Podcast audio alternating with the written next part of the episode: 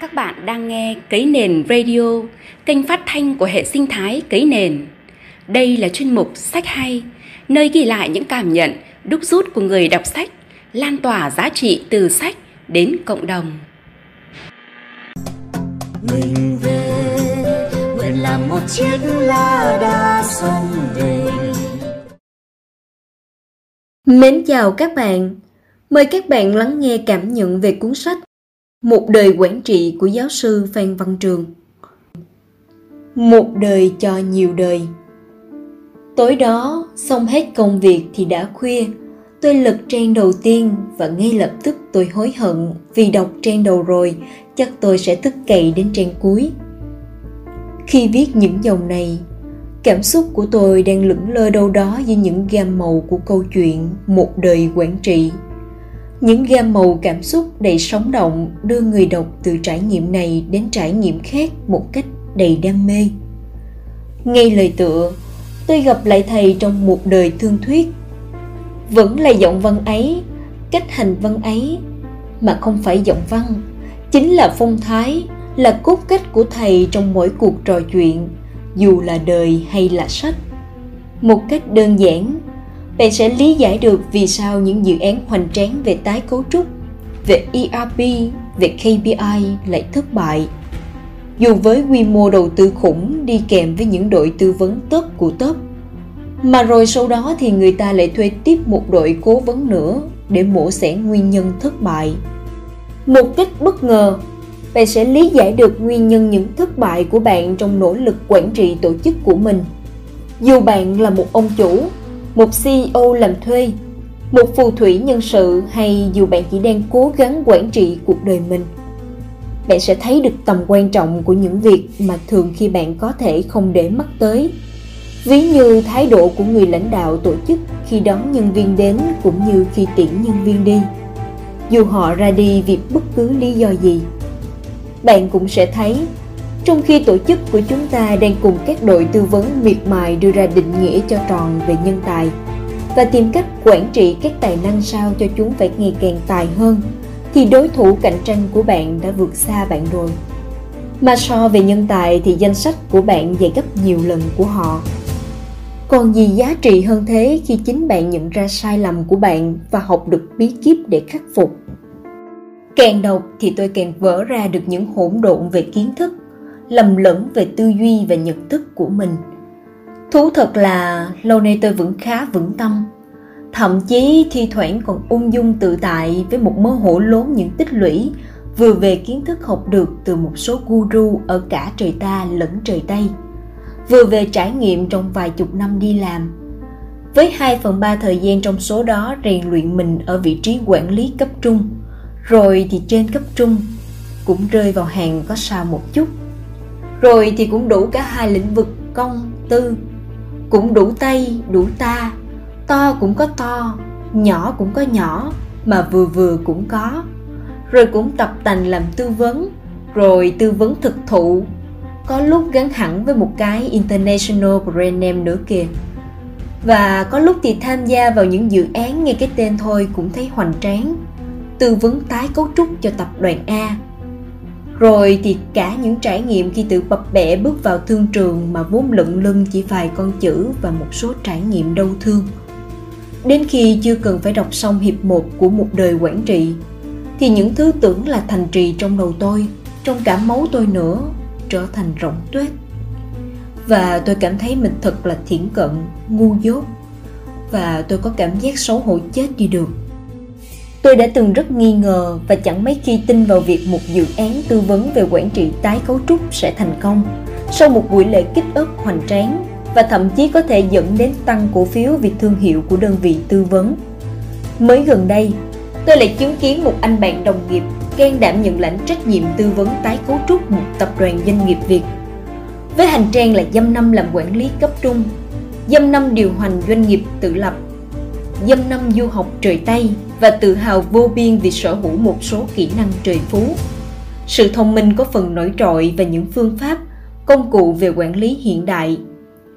Và tôi cũng mới được biết rằng dự án ấy đã giữ đường đứt gánh, các bên đã lặng lẽ chia tay nhau. trong một đoạn ngắn sự nghiệp chẳng có gì nổi bật và lắm lận đận của mình tôi đã từng chứng kiến bao cuộc hôn nhân kiểu như vậy và bản thân mình cũng đã từng có những lầm tưởng hay ảo tưởng sức mạnh như vậy. Khi đọc sách của thầy, tôi đã hiểu vì sao. Tôi đã thấy được cái sự nông cạn của mình, thấy được cái sự ngựa non hấu đá đầy ngông cuồng của tuổi trẻ. Có vẻ như có một thời tôi đã cố gắng nhập khẩu vào một trong những doanh nghiệp mà tôi từng được giao trọng trách. Ít nhiều có gắn bó với sự tồn phong của họ.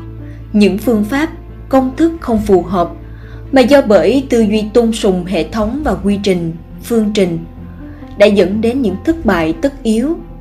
Một đời quản trị của thầy là những câu chuyện mà bạn chẳng thể ngừng lại giữa chừng.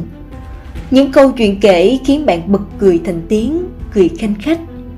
Những câu chuyện khiến bạn không có cảm giác mình đang đọc một cuốn sách, mà bạn đang trong rạp phim 4D và bạn đang được trải nghiệm.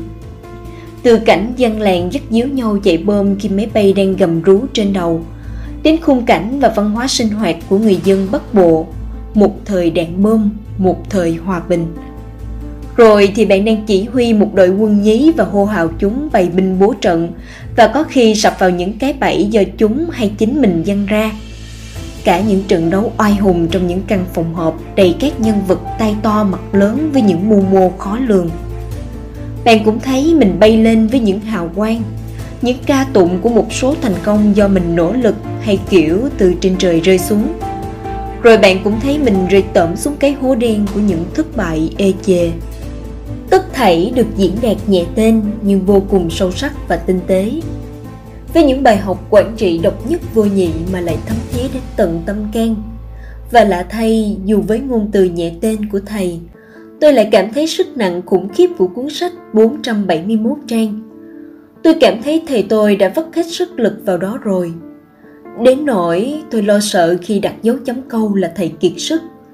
Dù rõ ràng khi tôi đọc cuốn sách này thì thầy tôi đang tràn đầy hứng khởi cho những kế hoạch tiếp theo sau một đời quản trị có ai nghĩ tôi thấy người sang bắt quàng làm họ thì tôi cũng mặc nhưng tôi biết tôi đã gặp được quý nhân của cuộc đời sự nghiệp của mình cách đây dăm năm khi tôi thực hiện một cú dừng tôi có xin lời khuyên của thầy và thầy bảo đó là rất đúng rồi sau đó khi chuẩn bị một khởi đầu tôi lại tìm đến thầy và tôi còn nhớ thầy bảo hãy mạnh dạn em đang làm đúng rồi 40 là độ tuổi đủ chính để khởi nghiệp và viết nên giấc mơ của mình. Tôi chưa từng nói với thầy, nhưng những lời khuyên vào hai dấu mốc quan trọng đó đã luôn đi cùng với tôi trong suốt những năm tháng qua. Khi chập chững tập đi và làm đại ở tuổi sắp xỉ 40, có nhiều những giai đoạn mà thử thách khắc nghiệt đến mức muốn từ bỏ thì tôi nhớ đến lời khuyên của thầy. Buông cuốn sách lúc 3 giờ sáng trong dòng cảm xúc tôi không kiềm chế được đã nhắn tin cho thầy bấm sen rồi mới bụng bảo dạ ê lỡ mà giờ này ổng còn thức và rép lại, thì có lẽ ổng đang viết một đời ân ái. Dự buổi ra mắt một đời quản trị hôm ấy, tôi vẫn đau đấu trong lòng mình. Dưới khán phòng hôm đó, đa phần là những mái đầu xanh của các em sinh viên hoặc đang học hoặc mới ra trường. Các em thật là may mắn khi ở độ tuổi này được có trong tay một cuốn cẩm nang. Dù có thể chưa đủ trải nghiệm để thẩm thấu những bài học trong đó nhưng sẽ là hành trang vô giá để các em đem theo vào đời. Và hy vọng các em sẽ là những thế hệ lãnh đạo tử tế, tài năng và đức độ trong tương lai.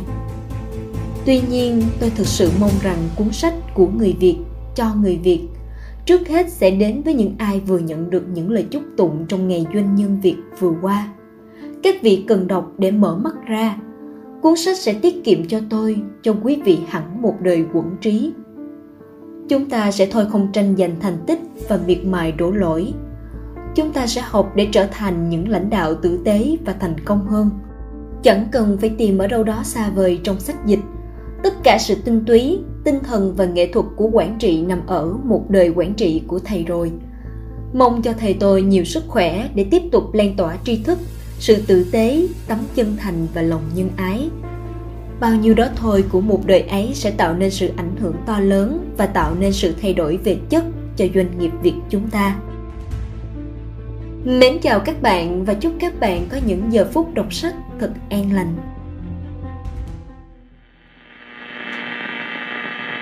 Non nước yên bình khắp nơi chung lòng, mình về nơi đây, cái miền không non xa.